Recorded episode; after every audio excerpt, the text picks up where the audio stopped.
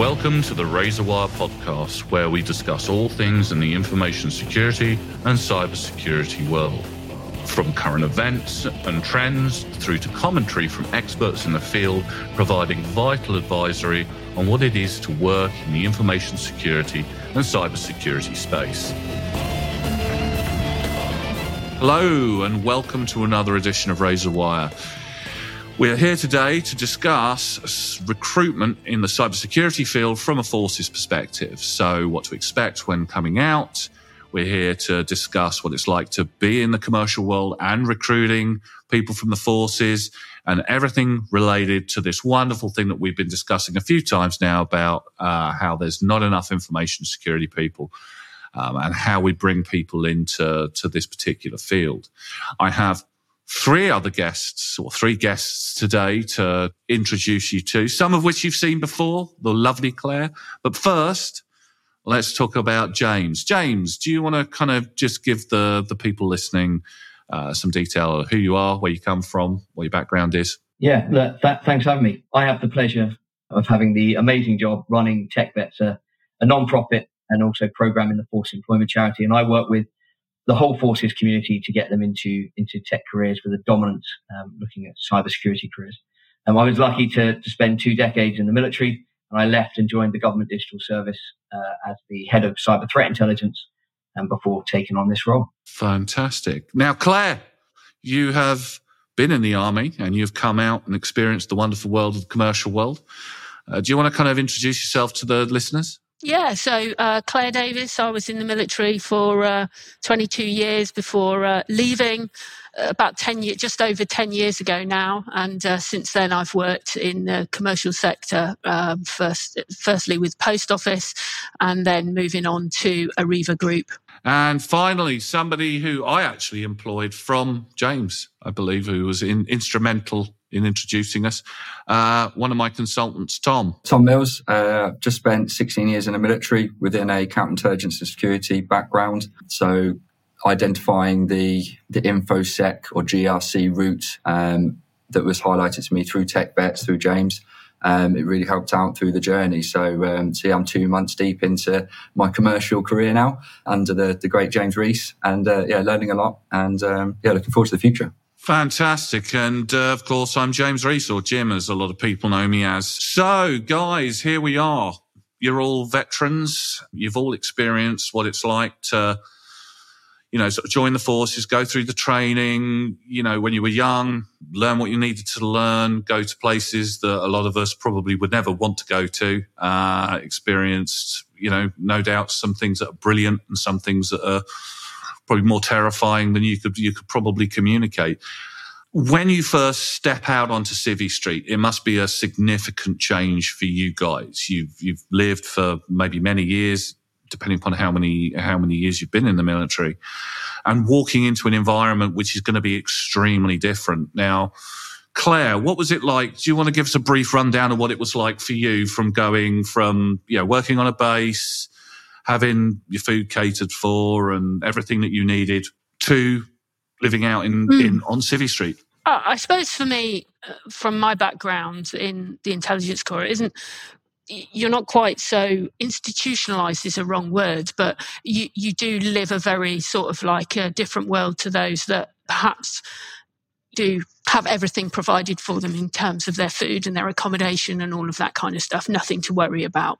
But I left after 22 years. So 2 years before that, I had made a decision, this is the right thing. I know that I was getting out at that point because it was the end of my colour service. Terms have changed slightly since I left, so people can stay on for a bit longer. But I was much... really started to prepare 2 years out for me. So a lot of that preparation is in your head more than anything else, so that you're starting to prepare yourself for what it's going to be like and making sure that you understand what you need to get in order to get where you want to go. Where do you want to go? I mean, I toyed with a few different ideas and thought, gosh, I wouldn't mind being a black cab driver. I wouldn't mind doing this. I wouldn't mind doing that, And then I started to think, well, I know I'm going to have to be London-based because that's where my partner is in the Metropolitan Police. But I think it was also recognising that I think where are my skills best suited? And there are some skills that I had which I didn't really want to go into, which are more human intelligence based. I just thought I want something a little bit different. For me, cybersecurity was something that I wanted to get into because, physical security is the obvious choice when it comes to what we used to do. Cybersecurity 10 years ago was something which was relatively new. People were doing it, but not to the level that we're doing it now. So I thought, right, 2 years out, how do I prepare myself and what qualifications can I obtain so that it's recognised, my skills are recognised. So I think that's the first thing is that I looked at civilianising some of the vocational skills that I had, really. But in terms of how did it feel, which I think was more of your question, at the time, I felt great about it because I had a plan of where I wanted to do. But then as that time came upon itself, and I was suddenly out, I never had my ID card and things like that, then suddenly I'd lost my identity, really. What I had been for 22 years had gone. Since I was 18 years old, I'd been in the military. I knew nothing else, really. So there was an element of that. And then, I suppose, coming on to trying to get a job, which I expect will be one of your later conversations. But I think that's it wasn't easy in my head, but I did try to prepare myself as much as possible. Tom, did you experience something similar? Well, certainly going down what Claire was mentioning, I was always of the opinion that I was going to be in for the full 22. I signed up for it and that was my checkered flag. It was always what I was aiming for. And 9 months ago, that was still the case. I was still aiming for that, knowing that I still had sort of 6.5 years left and trying to plan my career that way. Obviously thinking about buying a forever home for the wife in 5 years, you try and lay it all out. And it's when a slight policy change comes into play that then has that massive, dare I say, use the word detrimental impact to a lot of service persons. So I've spent the last 6-7 months going through the medical discharge process, which has led to my eventual discharge. And I dare say it's a very different process, different experience. The end result is still the same, regardless of how you come out. But yeah, going from I've still got 6 years left in the military to you're going to be out at an unknown time frame, it's very daunting. And I'll not lie, I was very worried about the future, what I was going to be getting into. Imposter syndrome plays a very big part of that because, yeah, you go from working in this big team, this big corporate team that is the military and the army, to, oh, how will I fit into the corporate world, the civvy world, and what can I bring to the table? Or having the vast support of the ex-forces community, especially like organisations like TechVets, they really make you feel warm and fuzzy inside that you can bring a lot to the table. And, yeah, just going through that journey, having that level of support, it really does help. Just makes it, yeah, it's been a journey. It's been ups and downs, but I've got there. So as I said, the end result is still the same. People go through different journeys, but we all get there. We all adapt, we all overcome, and we produce and we deliver. I mean, before we move over to James, just very quickly, Claire, when you came out, was there any support for you when you came out beyond what was available? Was there anything like TechVets, or did you kind of have the... No, not that I was aware of anything like TechVet side of things. The military, dependent on how you leave, because I was leaving after 22 years, and that's what Tom was referring to. There is a plan that's set up for you. So for 2 years, you go into, I can't remember what it was called really, but it was basically preparing you. You had an ability to go out and do some courses that are paid for. You can get a few days off so that you can, with people who'll help you write a CV. It's little things like that that you haven't got any clue on, to be perfectly honest. And civilianising what skills you have, because of course you'll be writing it in military terms, which means a lot to somebody who's been there and understands the military, but to most people that haven't, it means nothing. And of course they can't translate what you have done in an operational zone, your ability for flexibility, your ability to lead when the situation is horrific and in a very high tempo environment.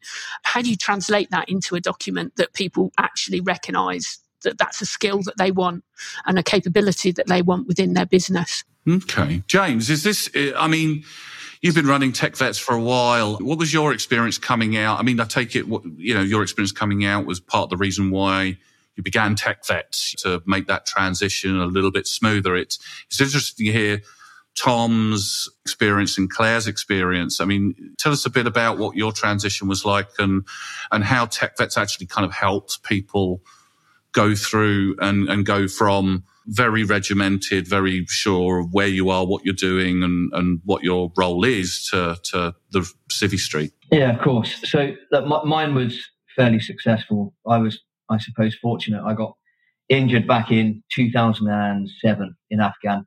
And it meant that I was never going to promote from that point onwards. So I basically looked at what I could do in the military to really shape my career going forward. So, I then moved into the Intelligence Corps and I started essentially a 7-year plan with 2 years to get my feet under the table and then a 5-year exit strategy. And that's pretty much how I did it. That was a bit of an anomaly. And what people normally do is they leave it too late to start that plan. Because in the military, as you say, everything is fairly formal structures. So it doesn't matter what part of the army you're in, and I'll use the army because I never served in the other two services, so it's pretty foreign language for me, even outside of the army into those two services. But you know at a certain rank, in a certain cap badge or trade, you know what that job is going to be. It's the same for every single person that goes through that job, with a caveat that there may be slight operational differences. But primarily it's the same thing. And that level of standardization is one of the biggest issues that I've found with anyone leaving the military. And that is, outside there is no standardization, and cybersecurity is the perfect topic to be discussing around this, because look, there could be a company that has a SOC analyst role, another company that has a SOC analyst role. We all know that those roles would be totally different. Not a single thing on those job specs will be the same other than the job title. But then conversely, you'll have two totally different job titles that are actually pretty much the same job. And also, what certifications are people looking for? What sort of skills? And I think Claire hit the nail on the head. How can you understand what you've done in terms of operational delivery? Because when we say operations, often people in the military just think it's the operations. But outside, operational delivery is where we have a real impact. That ability to bring in multidisciplinary skills to deliver an outcome based on time, resources, etc. Perfect. And you've done it all, but you can't translate it properly if you don't know what to translate it into. And the benefit that I had of that 7-year plan is that's when I started my networking. That's when I started looking at things like LinkedIn and going to conferences and exposing myself more and more to the outside world. Again, as Claire mentioned, the Intelligence Corps, actually, you have loads of opportunity to do that. In my infantry days, you don't really get that opportunity at all. So you're far more institutionalized. You're far less exposed to these career paths. And therefore, how do you know what you don't know? How do you know what cybersecurity is? And that's why TechVets was set up, because you've got these people with these incredible skills. They don't know how to translate them. The way people leave is that, generally speaking, they'll hand in their notice and serve a whole year's worth of notice. But the point there is, you don't land the job, sign the contract, and then hand your notice in. You do it the other way around. So in that last 3 months, you're at high risk, preparing to leave, but desperate to nab that job. Because let's say, for example, you're like Tom and you need to get that house. You may have kids that you're supporting. You've got that level of responsibility. You need to have that assurance that you're going to be able to meet those needs. So what we tend to find is not unemployment, but underemployment is the biggest problem. And that's where people take the low risk option where, well, I'm in the infantry, so I'll go and do some close protection work, or I'm driving tanks and I've got my HGV license, so I'll go and drive trucks.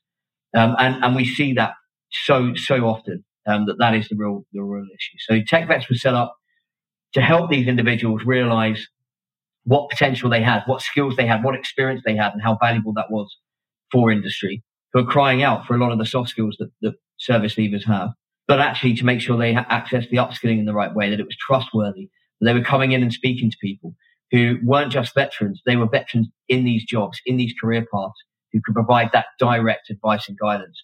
If you're an aspiring pen tester, you want to speak to an offensive security specialist or someone running a team, hiring into those sort of teams who also understands your background.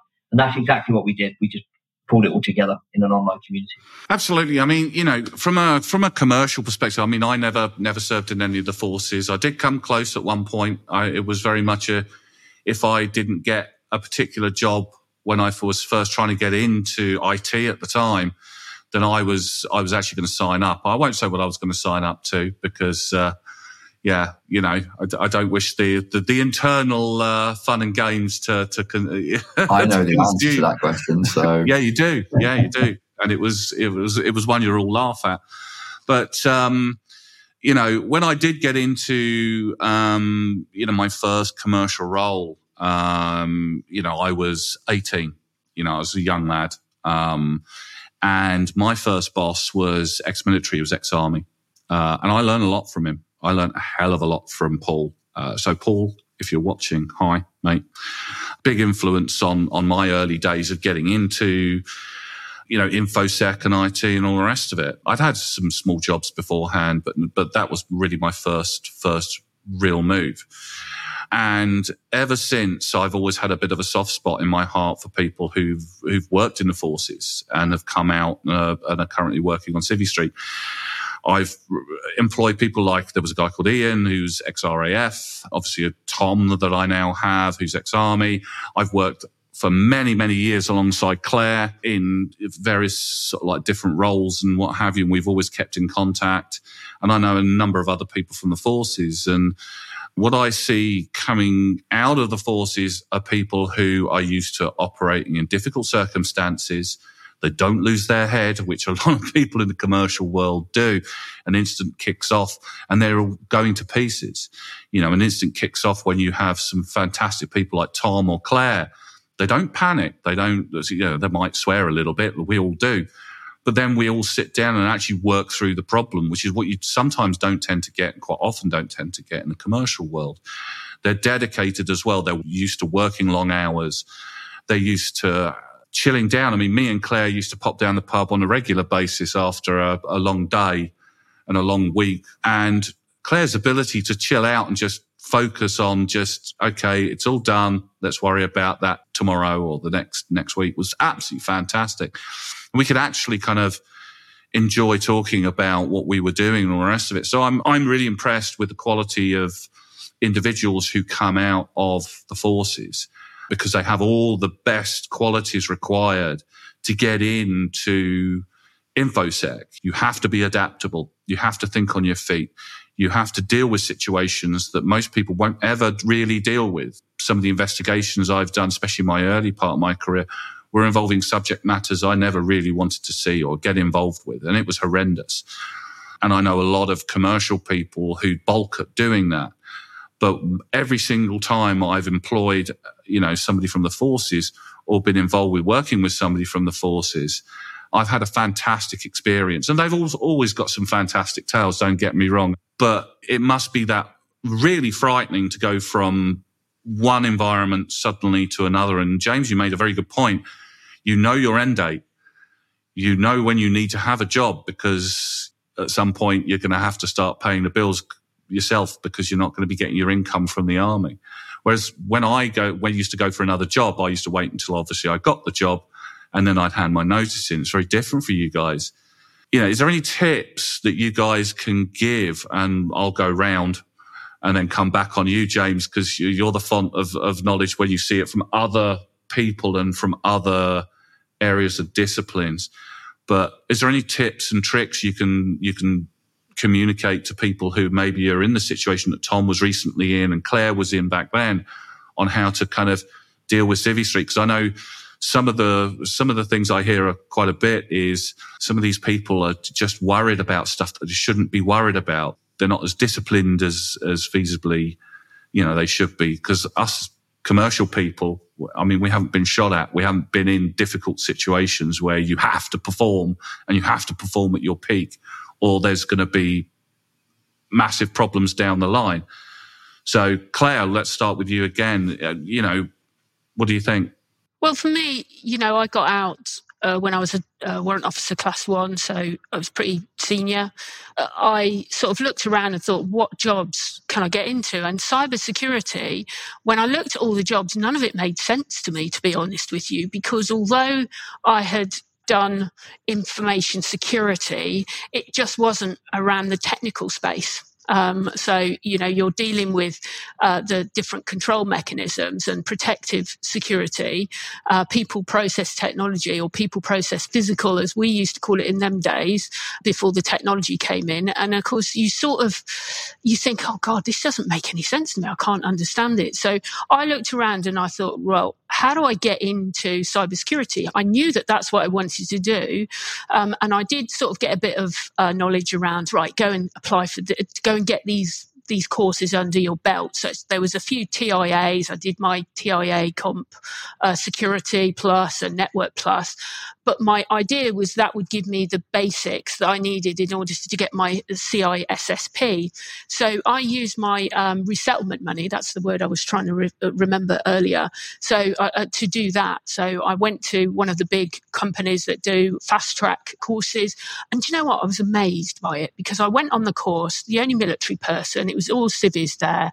I was amazed because there were people who'd been doing cybersecurity, technical cybersecurity, for about 15, 20-odd years. They knew less about security than I did.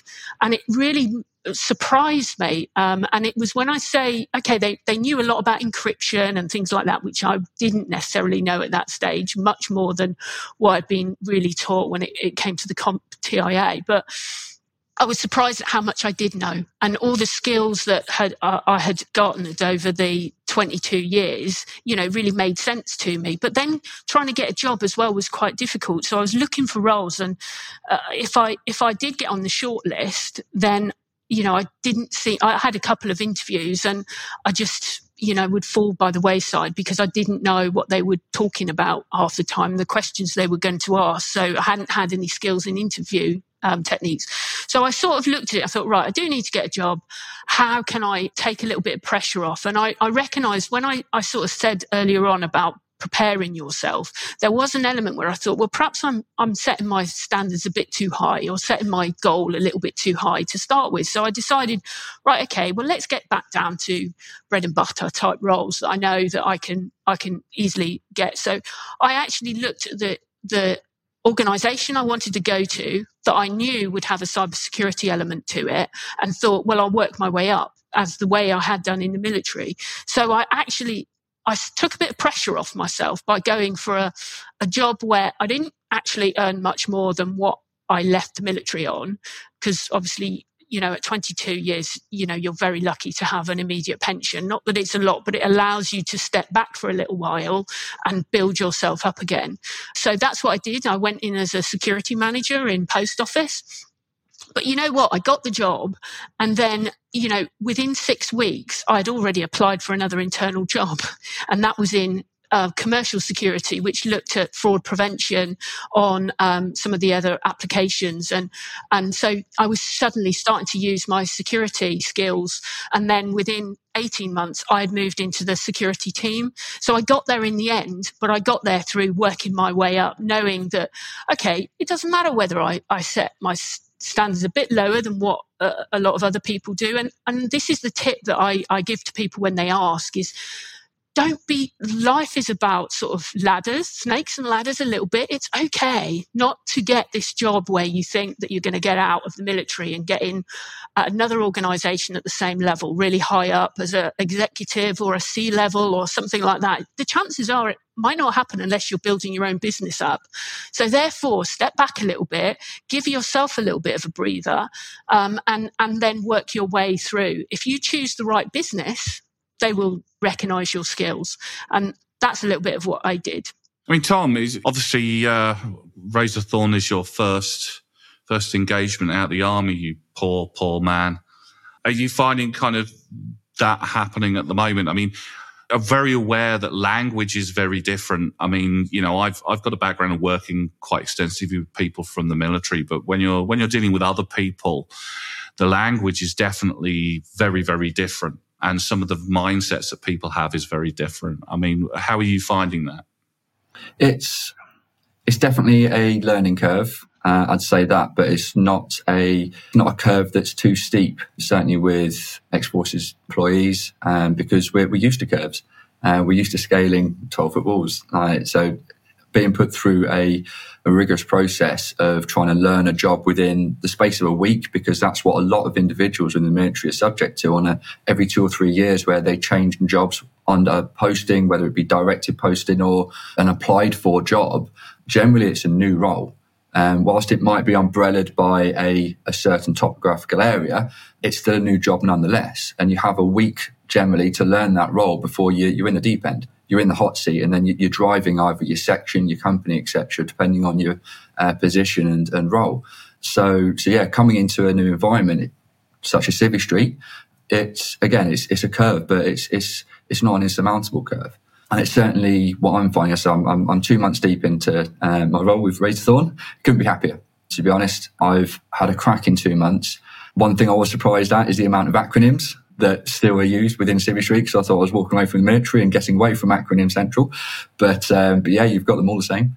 The translation of language, like you say, is just different. Whereas in the military, certainly writing a 15-page security report on a unit that you've just done, you're very direct to the point, very black and white. Whereas with the sort of content you're churning out from a commercial perspective, I'm not going to use the term pink and fluffy, but it's a lot more less to the point, a lot more descriptive, a lot more holding hand style to try and explain your point. So it's bringing it down to that lowest common denominator to make sure that whoever that report is being seen by, or that piece of output is being seen by, understands the content, rather than using that blunt to the point language of, bosh, you will understand this because you're in the military, like it or lump it. When I envisaged coming out my 22-year point, I thought that my next role would be my second career. That would be my next job for 30 years. And then I'd start at the bottom and work my way up. But there wouldn't be an element of being nomadic within job roles, having to change job to make it up a step, etc. And when I started the process about 6 or 8 months ago, I realised that actually that's what Civistry's quite like. A lot of people are changing jobs all over the place, whether it be for pay increase, job change. They don't like where they're working. Obviously, in the military, if you don't like your job, you either have to do something drastic to do about it, or you just become numb to it. Whereas in Civistry, if you don't like your job, you change job. So it's as simple as that. So I'm still learning. I think I'm going to be learning for a long, long time. But it's fantastic. As I said, I'm not really looking back that much. Good. Don't change your job, because I've got some plans for you yet. So, James, I mean, what are you seeing from the community? Yeah, the community at large when it comes to this. I mean, us civvies, we haven't had the experience that you guys have, and you come into contact with all kinds of different service people coming from all kinds of different situations, branches, and all the rest of it. How can us in the commercial Civistry world assist bringing these forces people into the fold and letting them understand that, we can help you, we can support you, we can look after you? I mean, I'm seeing massive benefits in recruiting from ex-forces people. But for those people out there at the moment who are listening to this, who haven't done that in the past, I mean, what would you say? If we think about what Tom said, about always learning, I think first and foremost, there's two parts to this. We need to get further upstream and better educate people in the military to understand that they are always going to finish their military career at some point. It's inevitable. And if so, then they've got to plan early. But the problem when they're leaving is they think too much about the wrong stuff. So people will always be learning. And the best way to describe that is that you're going to be a beginner. When you leave, there are certain things that you do in a new job. It doesn't even matter if you're a CISO moving into another CISO role. You're still a beginner working in that company. So there's still things you've got to learn until you are delivering exactly what that company delivers or what that industry wants to suggest is best practice. Once you're in the role and you're used to it, you become a practitioner after a year or 2 years, however long that timeline is. It's not an arbitrary figure. You then become that person that delivers best practice by default. Only when you are the person that's helping to shape best practice in that company, or subsequently and further down the line, shaping it for industry, that you become the expert. And then if you change career, that's going to be the same for anyone inside the military or outside the military. But we create this humongous gap between the military and civilians, whereas we've been shopping in the same shops. You know, most of my sisters have all made it in the civilian world. None of them have joined the military. You know, my children the same. And, you know, I bank in the same places. I use the same sort of technologies that they use. So actually, the only difference is I've been in a different type of job. It's about bridging the language and the understanding, the awareness, the education bit between what those jobs are all about, not just the standard ones that people in the military are going for. So on the side of the forces, it's getting them to do more networking early on, because that will lift the lid and give them far greater knowledge on what's out there, how it looks, etc. On the other side of the fence, it's how to best use these people. And it's not because it's the right thing, it's the nice thing to do. It's because it's the right thing to do, because it makes business sense. So there are a couple of start points. First and foremost, if a company wants to work with and understand what working with service leavers, the partners and spouses of those who have served or are serving, you know, even you know, cadet forces and whatnot. If you want to get more involved in that, then Defense Relationship Management are the best people to speak to. They're delivering on the Armed Forces Covenant with the Employment Recognition Scheme. And they are very well versed at helping an organization get better at that sort of stuff specifically. They will have the best practice on how to work with the forces community. When it becomes far more specific, you know, you've got the Force Employment Charity that are looking specifically at employment, and TechVets within there that's looking at cyber, IT-wide, but cyber as a focus. We've got a community full of hundreds of veterans who are working in these careers, from, you know, SecOps specialists to business owners, you know, IT project managers and cyber project managers, you know, you name it, there's someone in there. And what that means is you can ask that specific advice from those people. Now, we've got that community built into TechVets, but from a company's perspective, they've got my team and I who they can speak to help understand, you know, what sort of people we've got in our community, what sort of skills they bring, and how they can essentially tap into that talent pool. You know, we've made it zero cost. So it's, you know, really, really lightweight way of doing that. But again, Career Transition Partnership, which is the organisation that's certainly the contract in place at the moment with the MOD to support service leavers. If you've got jobs where you want to get involved with service leaver community as well, that's another great place to start, where you can get all your jobs and, you know, have be part of events that CTP are running, and that starts the ball rolling. I would strongly recommend that anyone who hasn't already done so has a look at McKinsey & Company's article on the future skills of the workforce. I can't remember the exact title, but it's looking at what fundamental skills are going to be critical for the future workforce. 56 deltas that they've grouped into four areas. One's digital, cyber tech, fine, push that to one side. But the other three, cognitive, interpersonal, and self-leadership, they are the three that it's worth focusing on if you're looking at service leavers and veterans, because you can go through there. And as I was doing, I was ticking off a lot of those. Now, things that really stood out to me, there's a lot of bluff and bluster about soft skills from service leavers. People say, oh, you know, they're all good leaders and they're all good communicators. Well, they're not. It's not a homogenous group. Not everyone has had experience of leadership in the military. They're exposed to what leadership is.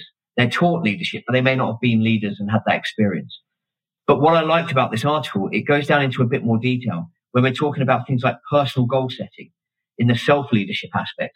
I know a lot of people that I've worked with outside of the military who aren't driven in the same way to achieve things for themselves in the way that someone in the forces would be, because their whole career is based on getting those objectives nailed. You know, I built objectives with my first team individually, and some of them have never had a line manager do that with them. Now, again, when we talk in communication, fine. Communication is definitely a sore point in technology careers. But actually, what about the ability to have interpersonal skills and build relationships quickly? To be able to go out to a client, build that rapport very quickly, to use a little bit of light banter, to be able to win them over in a way, empathize with the problems that they're facing, help them understand their problems, and then do that problem solving with them. I think these are the sort of things, that we certainly focus on when we're speaking to these companies. And we've already spoken about the commitment side of it, you know, the ability to just dig in and get things done. Just because it's gone 5:00, you know, doesn't mean that the priority becomes less of a priority. So I think there's lots to unpack there. but I think there's plenty of ways in which companies can do more, but so many of them are already. And that's the other thing. Push past any nonsense that you hear on social media. There are a lot of companies that are already very, very actively, if not very keen to become active, hiring service leavers and veterans for those very reasons. Claire, any last thoughts? I think that service leavers have a lot to offer in lots of different ways. And, it does come down to, in some ways, that leadership side. And as James quite rightly points out, not everyone is a leader, but everyone has had training. If they're not a leader, they've had training in being led, which is actually a really important skill that not everyone knows. And people can...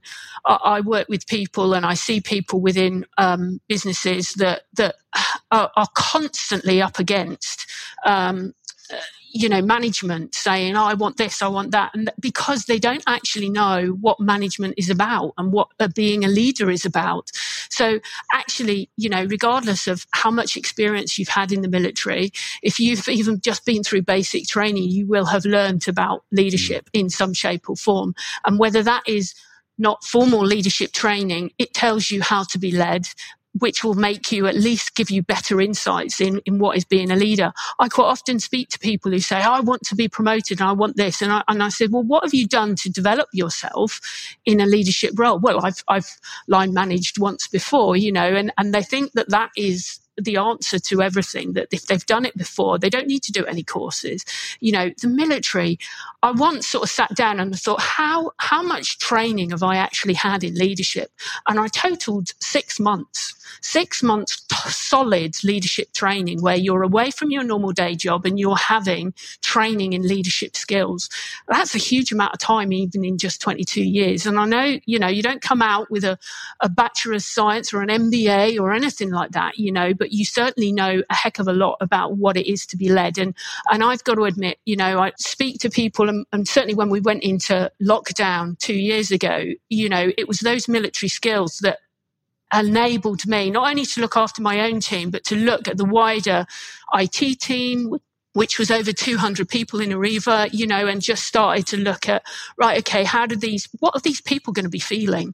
It's like going on an operational tour. I make no bones about it, but we delivered as a team, and all of us looked out for each other. And those skills that you can bring, it's not just you leading, you're bringing leadership skills that you can actually share to other people in those roles and say, this is what people will be feeling right now. And they hadn't even really thought about it. Those belly needs that people were suddenly starting to get worried about their safety and security, even when it came to Ukraine, it's got nothing to do with a lot of people. But there is a huge amount of normal civvies who started to watch all of that news that was going on about, war and suddenly the nuclear threat and all of this. And they were coming to our team sort of saying, what would this look like? It wasn't cyber related. It was more around sort of like, what might we see? And the ability to just sort of calm the nerves and is really important. And I won't underestimate that. Not only can a military person bring skills like what it is like to be led and recognise those skills, but you can share that leadership knowledge with the greater organisation that you join. And I think the challenge for a lot of organisations is to recognise that military can actually bring more than just the baseline capability that they come with. I think it's recognising that stability. And I think there's still an element where we need to get over the fact that a lot of people think that military come with baggage. What they hear about the military personnel that might be suffering from PTSD and how to manage that. And I think we're becoming better at it, but there's still some element that even when I speak to people that they're a little concerned. And CTP, my Career Transition Partnership, you're absolutely right, James, that answers some. But I've got to admit, I've posted stuff on that website and not even got anyone sort of come to me. I'm very much an advocate of that. And I've posted of job availabilities there and people, either it's not being seen or I'm not hitting the mark, I'm not too sure, but I would encourage people to apply for Arriva in lots of different roles, but you don't get anyone taking it. So, you know, I'll definitely be linking in with James after this and making sure that any availability that we have for tech roles, and that's in the wider IT, to be honest, not just cyber, that we can come to you and get those job descriptions and those vacancies broadcasted. Fantastic. Tom, closing statement? Yeah, I think the bottom line for me is just the mindset that is brought to the cyber and specifically the cyber security domain from anybody within the forces community. Because even going through basic training, you have that level of knowledge and understand of defense in depth and holistic approach to security, whether it be having your personal weapon, having your security sentries out in your harbour area, having 5s and 20s out when you're reacting to a scene. Have you got electric countermeasures out? Now, whilst they're very specific to the military and reacting to an incident in an operational context, you can very easily transfer and translate that mindset and methodology to a cybersecurity scenario. It's just understanding that all those elements, all those domains fit together. And as long as you can manage those multiple streams and have that wider oversight of all those domains, it all fits together really nicely. And where one breaks down is the weakest link, then the others are then impacted, but then take up the strain. So having that overarching viewpoint on the whole security picture, even having a QRF on standby to be your resilience, so a quick reaction force to react to anything that goes on. You have your CERT teams, you have your business continuity and disaster recovery teams that form when an incident happens. That mindset is pivotal moving forwards, and that's what we bring. We bring that element of consideration and knowledge and experience to a fold. All we need to do is translate that into a corporate setting, and we can run with it. Fantastic. And I mean, you know, a bit of a closing statement from me. I don't normally do much of this kind of thing, but as Claire, Tom will attest to, you, I like to talk, and I talk at great length, whether you want me to or not. I think for me, you know, if you're in the commercial side, if you're a civvy and you've never been in the army or the Navy or the Air Force, whatever, these are some of the people who are some of the most dedicated people you'll ever meet. You know, they are highly skilled in a variety of different areas that you can't train in 5 minutes, you know. All my experiences with former service people have been very, very, very positive. And I think it's only right that us who haven't been through that experience and that part of life should support people who are coming in from that neck of the woods. They may just teach you some stuff that you never knew. They might be able to complement the team that you have with some leadership skills, as Claire has mentioned, qualities of a lot of service people you just don't get in the commercial world, or it's far more difficult to get in the commercial world. So invest in them, mentor some of these people into whatever field you're in, might be, you know, in our case, it's information security, and you will be impressed and they will pick it up fast. And if you're from the forces and you are coming into Civvy Street and you want to get into InfoSec, please feel free to reach out, obviously to TechVets as well, but to Razor Thornton. We're always here to help. And we can refer you to various different people that we know. We know a lot of people. I've been in this game for 25 years. I can get Claire chatting to you, you know, when she has some time to try and help you get, you know, where you want to get to, or Tom, or refer you over to James. I'll probably refer you over to James first thing anyway. Let's change things and let's make things easier. We have a skill shortage in InfoSec. Come into it. You know, be a part of that. And for those of you out in the community who are civvies and have never been in the forces, help the guys transition. We need them anyway, so mentor them, get them, you know, fill in the gaps. If they want to be a pen tester, help them become pen testers. If they want to be governance, help them become governance people. And God forbid if they want to become auditors, send them in my direction. I'm always looking for some good auditors. Or send them in Claire's direction. She loves a good auditor. But yeah, you know, just reach out and we will help out in any way, shape or form that we can. Thank you ever so much, guys and gals, for coming on board. It's a big subject matter, this. Maybe we'll do a review a bit further down the line and maybe refine some of the aspects of what it is to get into this. I'll have a chat with each and every single one of you. And I hope you've all enjoyed this. And I hope that you out there have all enjoyed listening to some people with some really brilliant experience talk about some of their interactions and how they've come across. So, James, thank you ever so much. Do you want to quickly say where people can find you if you are coming out of the military and you want to get involved with TechVets? Do you want to quickly give a little plug? Yeah, absolutely. So just head over to www.techvets.co. It's just .co, and you'll find our website. You can register there. There's no cost involved at any stage, so it's a good place to start. Fantastic. And Tom, Claire, as always, it's a pleasure. Tom, I've got plenty of work for you. We'll have a chat after this. Claire, I can't wait to meet up with you again. It's been a long time. So we'll have a meet up and a bit of a beer. Yes, most definitely. Thanks, Jim. Perfect. All right. For all of you out there, thank you ever so much for listening to this podcast. It's always good to hear feedback. So if you want to give us feedback on stuff that you want to understand, stuff that you want to know, some of the topics that you'd like to see on the channel, then please feel free to communicate those through and we'd be more than happy to sort that out for you. If you've got any questions for James or Claire or Tom, feel free to also email through to us. We'll forward those over to the relevant individuals who no doubt will at some point be in contact with you. But thank you ever so much to all of you out there that have listened in, and thank you to my guests. And we'll speak to you all soon. Thank you for listening to the RazorWire podcast. If you like the podcast, if you love the podcast, please feel free to subscribe. And if you have any questions, please get in touch. Thank you very much and have a great day.